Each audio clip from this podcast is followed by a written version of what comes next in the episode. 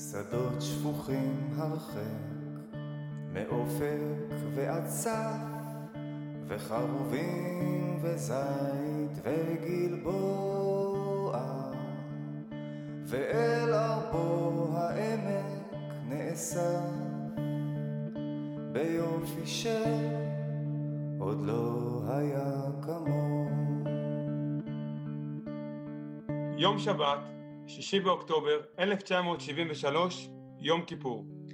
המוני מתפללים גודשים את בתי הכנסת, ופתאום, בשעה 1.55, הסירנות מופעלות, נשמעת האזעקה, מדינת ישראל מותקפת. חיילי המילואים הנמצאים בבתי הכנסת ובבתיהם, בערים, במושבים ובקיבוצים, מקבלים קריאות להתייצב ביחידות. יש שיגידו שהרגע הזה הוא הרגע המשמעותי ביותר בתולדות המדינה. בשעה שתיים בצהריים, במהלך יום כיפור עצמו, בפעם הראשונה והאחרונה עד היום, עולה לשידור ראש הממשלה גולדה מאיר, ומודיעה לעם שישראל תחת מתקפה. יום, בסמוך לשעה שתיים אחרי הצהריים, פתחו צבאות מצרים וסוריה בהתקפה נגד ישראל. מלחמת יום הכיפורים היוותה את נקודת השבר הגדולה ביותר עבור החברה הישראלית מאז עלו ראשוני הבילויים לארץ ישראל בשלהי המאה ה-19 ועד היום לקראת סיום הרבע הראשון של המאה ה-21. המלחמה עצמה הייתה קשה ונוראית במונחי מדינת ישראל. כמעט שלושת אלפים הרוגים, אין ספור פצועים וחיילים רבים שנפלו בשבי. עם זאת, בסיומה התבססו צה"ל חזרה בעמדותיו, כאשר פצחים מאיימים על פאתי קהיר ודמשק. עם זאת, לא ניתן לטשטש את תחושת הכישלון וההפתעה. את הימים הראשונים לקרבות בהם היו מי שחשבו שגורל המדינה מונח על הכף. הביטחון העצמי של כל שדרת ההנהגה בממשלה ובצבא שהתרסק מול המציאות. בתוך כל זה, עלו באופן טבעי על נס גבורתם של יחידי סגולה, שהצליחו חרף המצב להיאבק על הגנת המדינה. אחד מאותם יחידי סגולה הוא האורח שלנו היום. אנחנו שמחים לארח אצלנו את תת-אלוף במיל', לשעבר השר לביטחון פנים וגיבור ישראל, אביגדור קהלני. איתו נדבר על חלק מהקרבות, המלחמה עצמה והשפעתה על החברה הישראלית. אנחנו מתחילים.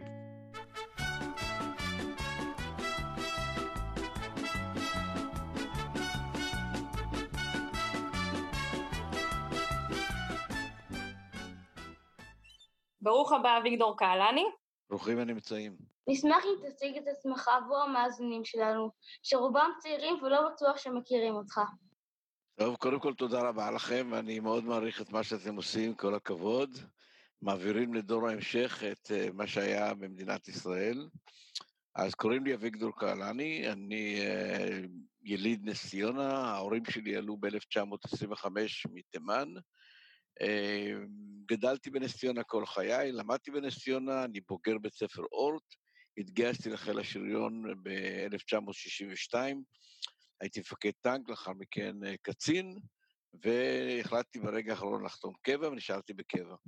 מלחמת ששת הימים תפסה אותי כמפקד פלוגת טנקים, הייתי הטנק הישראלי הראשון שחצה את הגבול בח'אן יונס, החלפתי טנק, קפצתי לטנק שני, קפצתי לטנק שלישי, וכל היום הובלתי את חטיבה 7, עד שלקראת ערב נכנסתי למערב, פגעו בנו בטנק, נשרפנו כולנו, שניים מהצוות שלי נשרפו למוות, אני הגעתי לבית חולים אחרי שבע שעות, שהייתי שנה מאושפז בבית חולים, עם 60 אחוז קביעה. אחרי שנה בבית חולים החלטתי שאני חוזר לטנקים, זה נראה מאוד מאוד מוזר, וחזרתי לטנקים. במלחמת יום הכיפורים אני הייתי מפקד גדוד בחטיבה 7, שנקרא עוז 77, עין זה עין בגימטריה 77. הגדוד היה בתוך סיני, עמוק בתוך סיני, ועשרה ימים לפני תחילת המלחמה, בין, בין כסל לעשור, בערב ראש השנה, העלו את הגדוד שלי מסיני לרמת הגולן, לתגבר את הכוחות ברמת הגולן. היו לי 44 טנקים צנטוריונים, הייתי מפקד הגדוד, ועלינו רמת הגולן. במשך עשרה ימים, מראש השנה ועד יום כיפור, אני למדתי את רמת הגולן כאילו הכרתי קודם. הגדוד שלי, אנשי הצוות, מפקדי הטנקים, מפקדי המחלקות והפלוגות למדו את רמת הגולן, והמתנו עד לרגע של תחילת המלחמה, שהייתה ביום הכיפורים.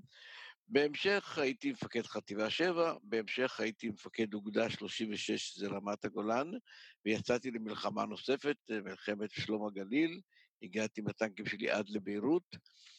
הייתי מפקד פום, השתחררתי מהצבא כסגן מפקד חילות השדה, והייתי יושב ראש רשת עמל, בערך 100 בתי ספר תיכוניים, והייתי חבר כנסת, הייתי, התמודדתי לעיריית תל אביב, והפכתי להיות יושב ראש הדרך השלישית, מפלגה חדשה שהקמנו, חבריי ואני, והפכתי להיות שר לביטחון פנים.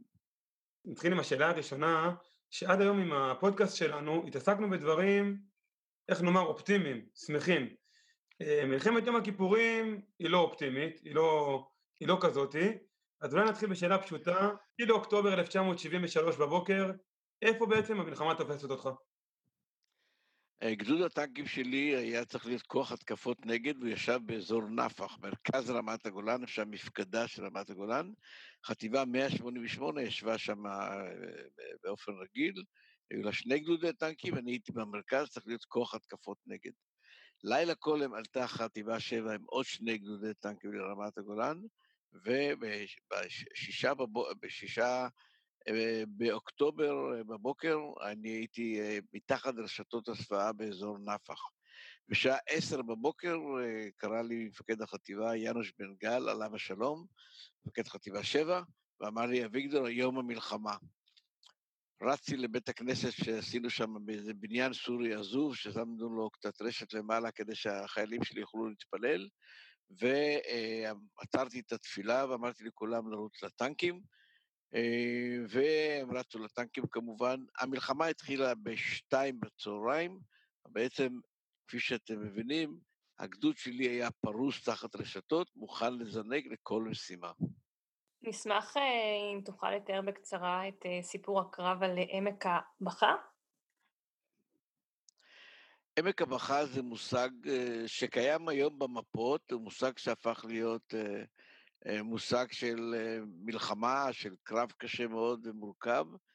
עמק הבכה, אנחנו קראנו למקום עמק הבכה בגלל הבכי שלהם, לא הבכי שלנו, אה, כי הרבה מאוד טנקים נשארו שם.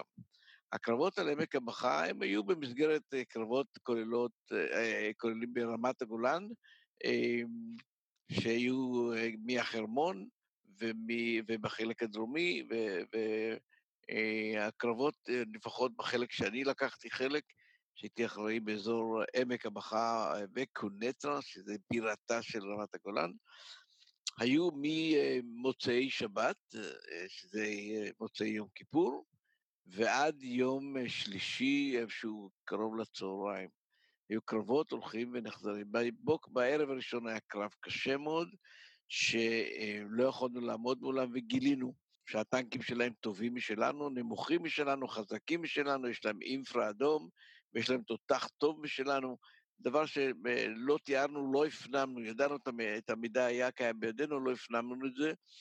זה היה לילה קשה מאוד, בבוקר הצלחנו איכשהו לעצור אותם בלילה, ובבוקר הם באו כ-140 טנקים, ו, אה, אה, ואנחנו היינו כ-14. עצרנו אותם, בסופו של דבר, סוף הקרב הזה נהרגו לי כמעט כל המפקדים. באותו זמן כל רמת הגולן נכבשה, החרמון נפל בידי הסורים, כל דרום רמת הגולן נפלה, חטיבה 188 לא החזיקה מעמד.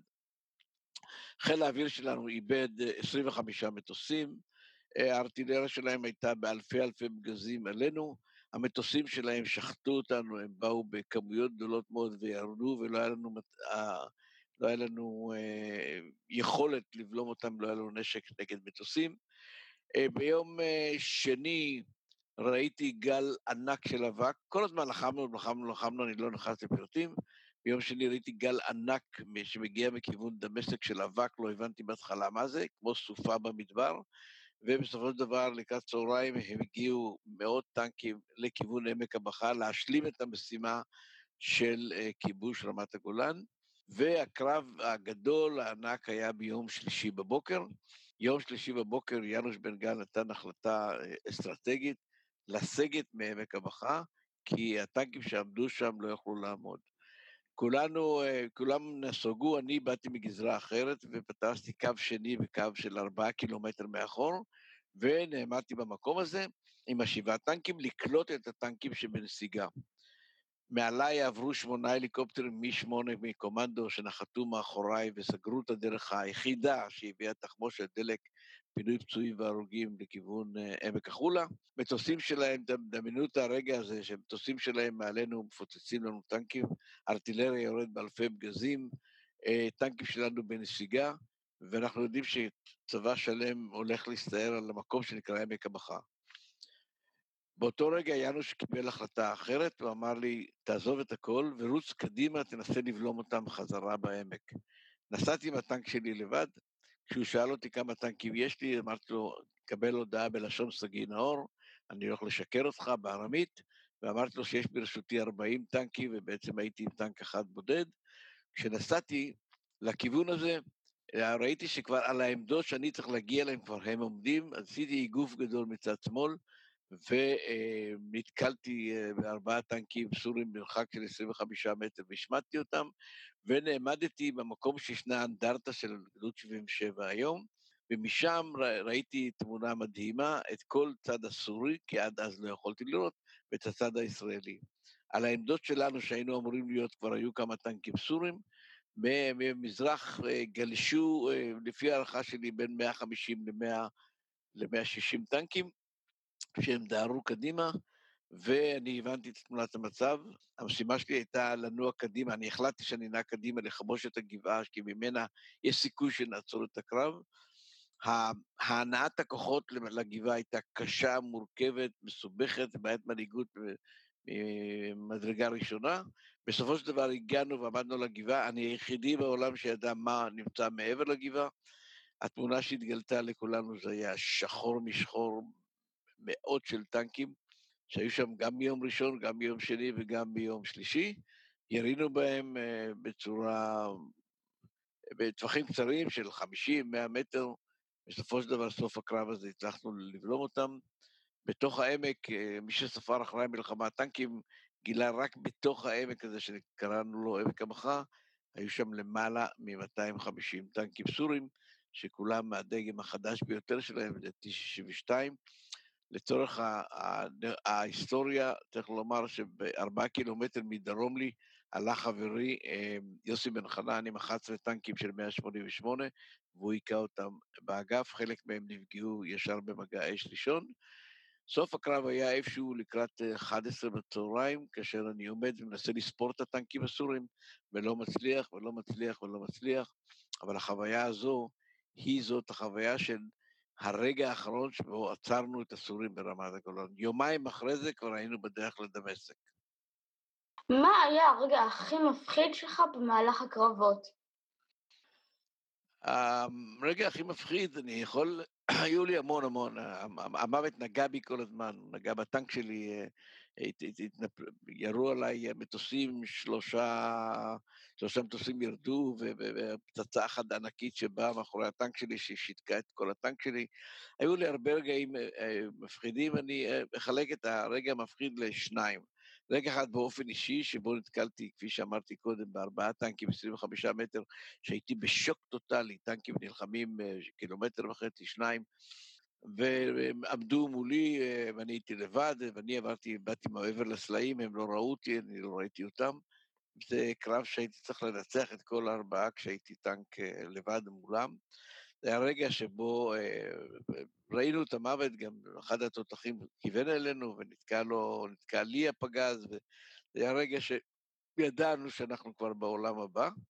אז זה רגע אחד שהוא אה, אה, בצד האישי, היו לי עוד הרבה מאוד. הרגע בצד הגזרתי, הייתי אומר, זה הרגע שבו אה, נתתי פקודה להסתער קדימה בקרב הזה, ואף אחד לא נע, וזה היה לי קשה מאוד להניע את האנשים קדימה, עד שהשתמשתי בביטוי אה, קשה, שאמרתי, האם אני רואה כאן פחדנים? מי שרוצה שיצטרף אליי, והתחלנו לנוע קדימה. באותו רגע הייתה לי תחושה שזה אנחנו הולכים לאבד, ואם הם היו עולים על הגבעה, הם היו עומדים מעלינו ויורים, יורים בנו, והם אה, היו רצים, לדעתי, דוהרים, כי משם זה רק ירידה לכיוון הגליל. אי אפשר היה לעשות אותם, גם היינו מעטים, לא היינו יכולים. ניצלנו את הטופוגרפיה כדי לנצל את זה שהם בעמק ואנחנו בעמדות טובות מהם, הצלחנו להגיע בשנייה האחרונה, ולכן יש פה שני רגעים שמפחידים, אחד בצד האישי שהיו המון, ואחד בצד הלאומי, שאם לא היינו עומדים על הגבעה ובולמים אותם, סביר להניח שלא, אה, שהם היו כבר רצים לגליל. אני לא יכול אה, לחזות מה היה קורה, אבל אה, בוא נאמר, לא היה מי שיעצור אותם. במהלך הקרבות עצמם הבנתם את חומרת המצב, או שהרגשתם שעוד רגע הכל יהיה בסדר? מה היו התחושות? מבינים את חומרת המצב, כי כל רמת הגולן הייתה כבר בידיהם, החרמון, שהוא המוצב הכי חזק בעולם, היה בידיהם, כל שני שליש מרמת הגולן אה, נשלט בידיהם, חטיבה 188 הושמדה, מפקד החטיבה נהרג, זה לא נהרג. אה, הבנו את הרגעים, אבל ברגע שאתה כולך מרוכז בלבצע את המשימה שלך, אתה לא יותר מדי חושב על, על מה קורה, עם ישראל, ארץ ישראל, רמת הגולן כולה, אתה כולך מרוכז איך אתה מנצח בקרב הזה, ולכן אתה לא עוסק בדברים הלאומיים, בזה. אתה עוסק ב, ב, ביחידה שלך, בטנק שעומד מימינך, בטנק שעומד משמאלך, מי נפצע, מי נהרג, איך לחלץ אותו ואיך, ואיך להביא תחמושת ואיך לעמוד במשימה. אז זה, זה, אתה מבין, יש, יש חוויה שעוברים אותה, שאחרי זה אתה מפנים את, ה, את גודל החוויה. בזמן שאתה עובר אותה, אתה לא תמיד מפנים את הגודל והעוצמה שלה. וכקצין אה, בקבע בזמן המלחמה וכמי שממלא שורה, מי שמילא שורה של תפקידים ציבוריים לאחר מכן, מה אתה חושב שהיה במלחמה הזאת שגרם לחברה הישראלית שלנו לרעוד? המלחמה הזו באה על רקע של מלחמת ששת הימים. מלחמת ששת הימים, אני אה, זוכר איך המצרים ברחו ממני אה, אחרי כמה שעות של לחימה, לא קלה. דרך אגב, יש פרק על מלחמת ששת הימים, אז אם עוד לא הקשבתם לפרק הזה, אז מיד אחרי זה אה, תיגשו להקשיב. מלחמת ששת הימים אה, זה היה אה, אחרי שלושה שבועות שהמתנו ליד, ליד הגבול, יצאנו בהתקפה עליהם, וצריך להזכיר שמלחמת יום כיפורים מתחילה בששת הימים, לפי דעתי. התמונה, אחת התמונות הכי מפורסמות בששת הימים זה מאות זוגות נעליים זרוקות על הדיונות. המצרים ברחו מאיתנו והסילו את הנעליים שלהם, זרקו את הנשק, והם ברחו ממני, לא ראיתי בהם בגב כמובן, ואני זוכר את התמונה הזאת. התמונה הזו היא נחרטה לכולנו. כלומר, היא תמונה של תבוסה של צבא בורח בצבא. ועם ההישג הזה שתוך ארבעה ימים כל סיני בידינו, תוך יום אחד הגולן בידינו, תוך יומיים יהודה ושומרון, תוך שישה ימים סיימנו מלחמה שהיינו בהמתנה מתוך תחושה שהולכים להשמיד את מדינת ישראל. מלחמת יום הכיפורים היא מלחמה ש... אה, אחד, צריך לומר לזכותם של הערבים, שהם הפתיעו אותנו בצד הזה שהם היו אה, אה, מאורגנים, גם הסורים וגם המצרים ביחד. הם הצליחו, בעצם ההחלטה לצאת למלחמה הזאת הייתה החלטה אסטרטגית חשובה מבחינתם, צריך להודות בנושא הזה. לנו היה איזשהו, מבחינתנו, קראנו לזה, קראו לזה אחרי זה אופוריה, אני לא כל כך אוהב את המילה הזו, כי זה כאילו היינו אה, וישמעני שרון ויבעט, וישבנו ולא עשינו שום דבר. לא, זה לא נכון, התאמנו, והיינו היינו חיילים טובים, היינו לוחמים טובים. הנקודה היא שבהפתעה הזו של יום כיפור, זה לא שלא היה לנו מידע מה קורה בצד שני, היה לנו מידע, כולם ראו את אה, כל ציוד הצליחה עומד ליד התעלה, מי שהיה ברמת הגולן בחרמון ראה את הציוד שלהם, את הטנקים שלהם מתקדמים. ראינו, הבעיה זה לתרגם את, ה, את, ה, את המידע למודיעין נכון ולפעול בהתאם. והבעיה המרכזית זה לא גייסנו את המילואים. אם היינו מגייסים את המילואים יום, יומיים קודם, מרבית הצבא שלנו זה היה מילואים, זה לא צבא סדיר. היינו מגייסים, סביר להניח שלא הייתה מלחמת יום הכיפורים, זאת לדעתי. היינו בסכנת השמדה. זה צד אחד שהוא חשוב. יצאנו מסכנת השמדה במצב קשה גם עם בעיות טכניות של טנקים, מטוסים, השמדה, הם הפתיעו אותנו וגרמו לנו נזקים קשים מאוד. לא סתם הגענו למספר החללים, מספר החללים הוא נכון, אה, מה שאני אומר כרגע, לא כפי שאמרתם בפתיח, זה 2,654 לוחמים שנהרגו, קרוב ל-7,000 חיילים שנפצעו.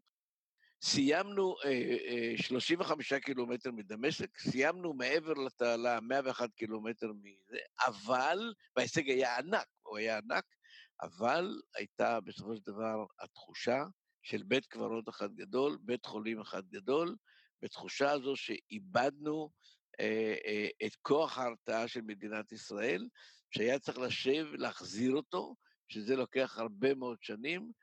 הסטירת לחי שאנחנו קיבלנו לא בגלל איך נגמרה המלחמה, הם בעצם אופן פתיחתה והנזק שזה גרם למדינת ישראל, זו הייתה סטירת לחי קשה מאוד, שעד היום מי שהיה נוכח שם, הלחי שלו אדומה מהדבר הזה. לכן היא השאירה בנו צלקת עמוקה. באופן אישי אני חייב לומר, אה, אה, שצריכים להבין, אחי שהלך בעקבותיי אה, לשריון ויצא מבית הכנסת יחד עם אבי, שאבי לחם גם, והיה לי עוד אח שלחם איתי בגדוד, אחי עמנואל התחתן בערב ראש השנה, ממש בעוד שלושה ימים, כאילו לפי התאריך של היום, התחתן, ובירח דבש הוא יצא למלחמה והוא נהרג, הוא נהרג בסיני, היה מפקד טנק.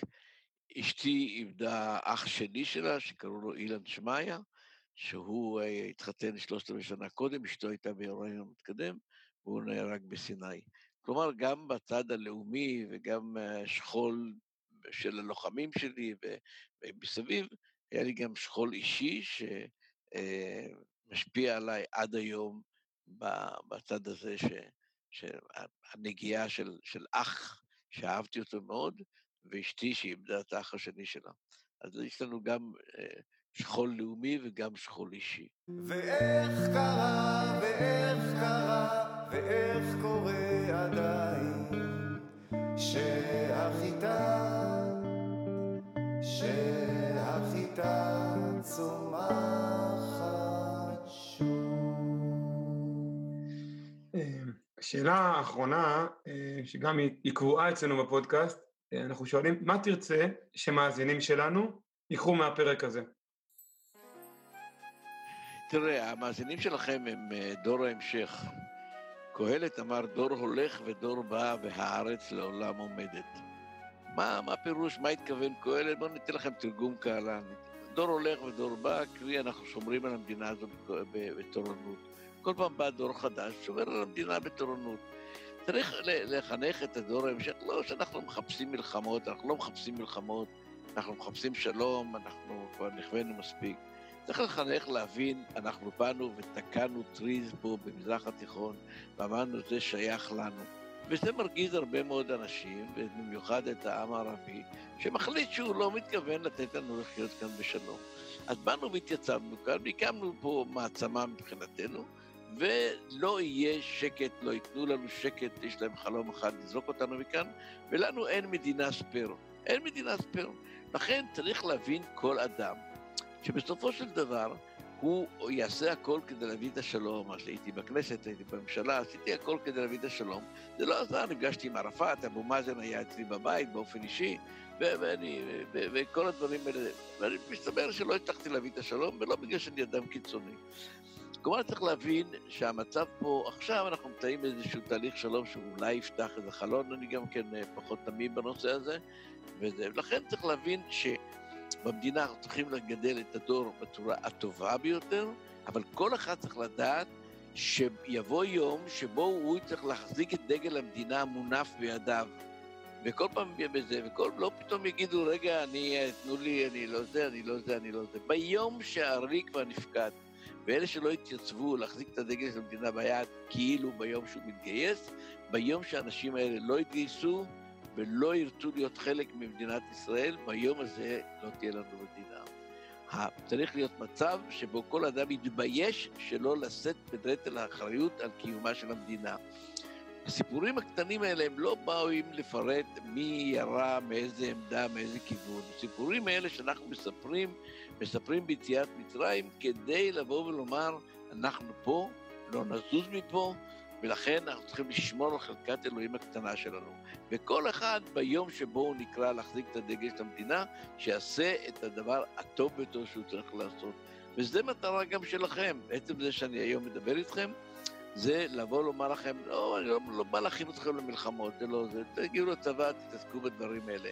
אני בא ולומר, יש לנו מדינה אחת, כל בוקר, כל אחד מאיתנו צריך לשאול מה הוא עושה לטובת המדינה ביום שבו הוא יקרא לדגל, ולא כל הזמן להסתכל מה המדינה נתנה לי, ובהתאם לכך אני אחזיר לה. לא, לא, לא, לא מקובל עליי בשום אופן. עובדה שאני אה, משמש דוגמה אישית עם זה, עצם זה שאתם פונים אליי. אז תראו את המצב שהייתי שנה בבית חולים, הודיעו להורים שלי, ותנסו לצייר שאין שום סיכוי שאני אחיה, חודש שלם חיכו למותי, והצלחתי איכשהו לנצח, וחזרתי לטנקים. כלומר, אני לא בא ואומר למישהו, תעשה משהו אחר שאני לא, לא מהווה לך דוגמה. אני מביא לך דוגמה, כי כך חשבתי שצריך להיות, וככה אני חושב שצריך להיות בהמשך הדרך. יש לי uh, ילדים שגמרו את הצבא, ויש לי כבר שני נכדים שסיימו את הצבא, וזאת הדרך של החינוך. זה מה שהם צריכים לקחת מהשיחה הזאת. כל השאר לא חשוב. איפה ירו, מי ירה ולמה, לא חשוב. חשוב הוא, דבר אחד, המסירות לשמור על קיומה של מדינת ישראל, להיות הטובים ביותר. אמ, כאמור, מלחמת יום הכיפורים היא נקודת מפנה בהיסטוריה הישראלית. די אם נזכיר את שני התוצרים המשמעותיים ביותר שלה, שזה המהפך הפוליטי והשלום עם מצרים, אבל זה כבר נשאיר לפרקים אחרים. אמ, תודה רבה לך, אביגדור, על הדברים המרתקים, ותודה לכולם על ההאזנה, ותודה למעוז פלד על עריכת הסאונד. ואם הגעתם עד לכאן ואהבתם, תעזרו לנו להפיץ את הפודקאסט, תדרגו אותנו באפליקציות השונות, בקיצור, תפרגנו לנו, וכמו תמיד, נזכיר לכם שאנחנו נמצאים בכל האפליקציות ואפשר לעקוב אחרינו. להתראות. להתראות.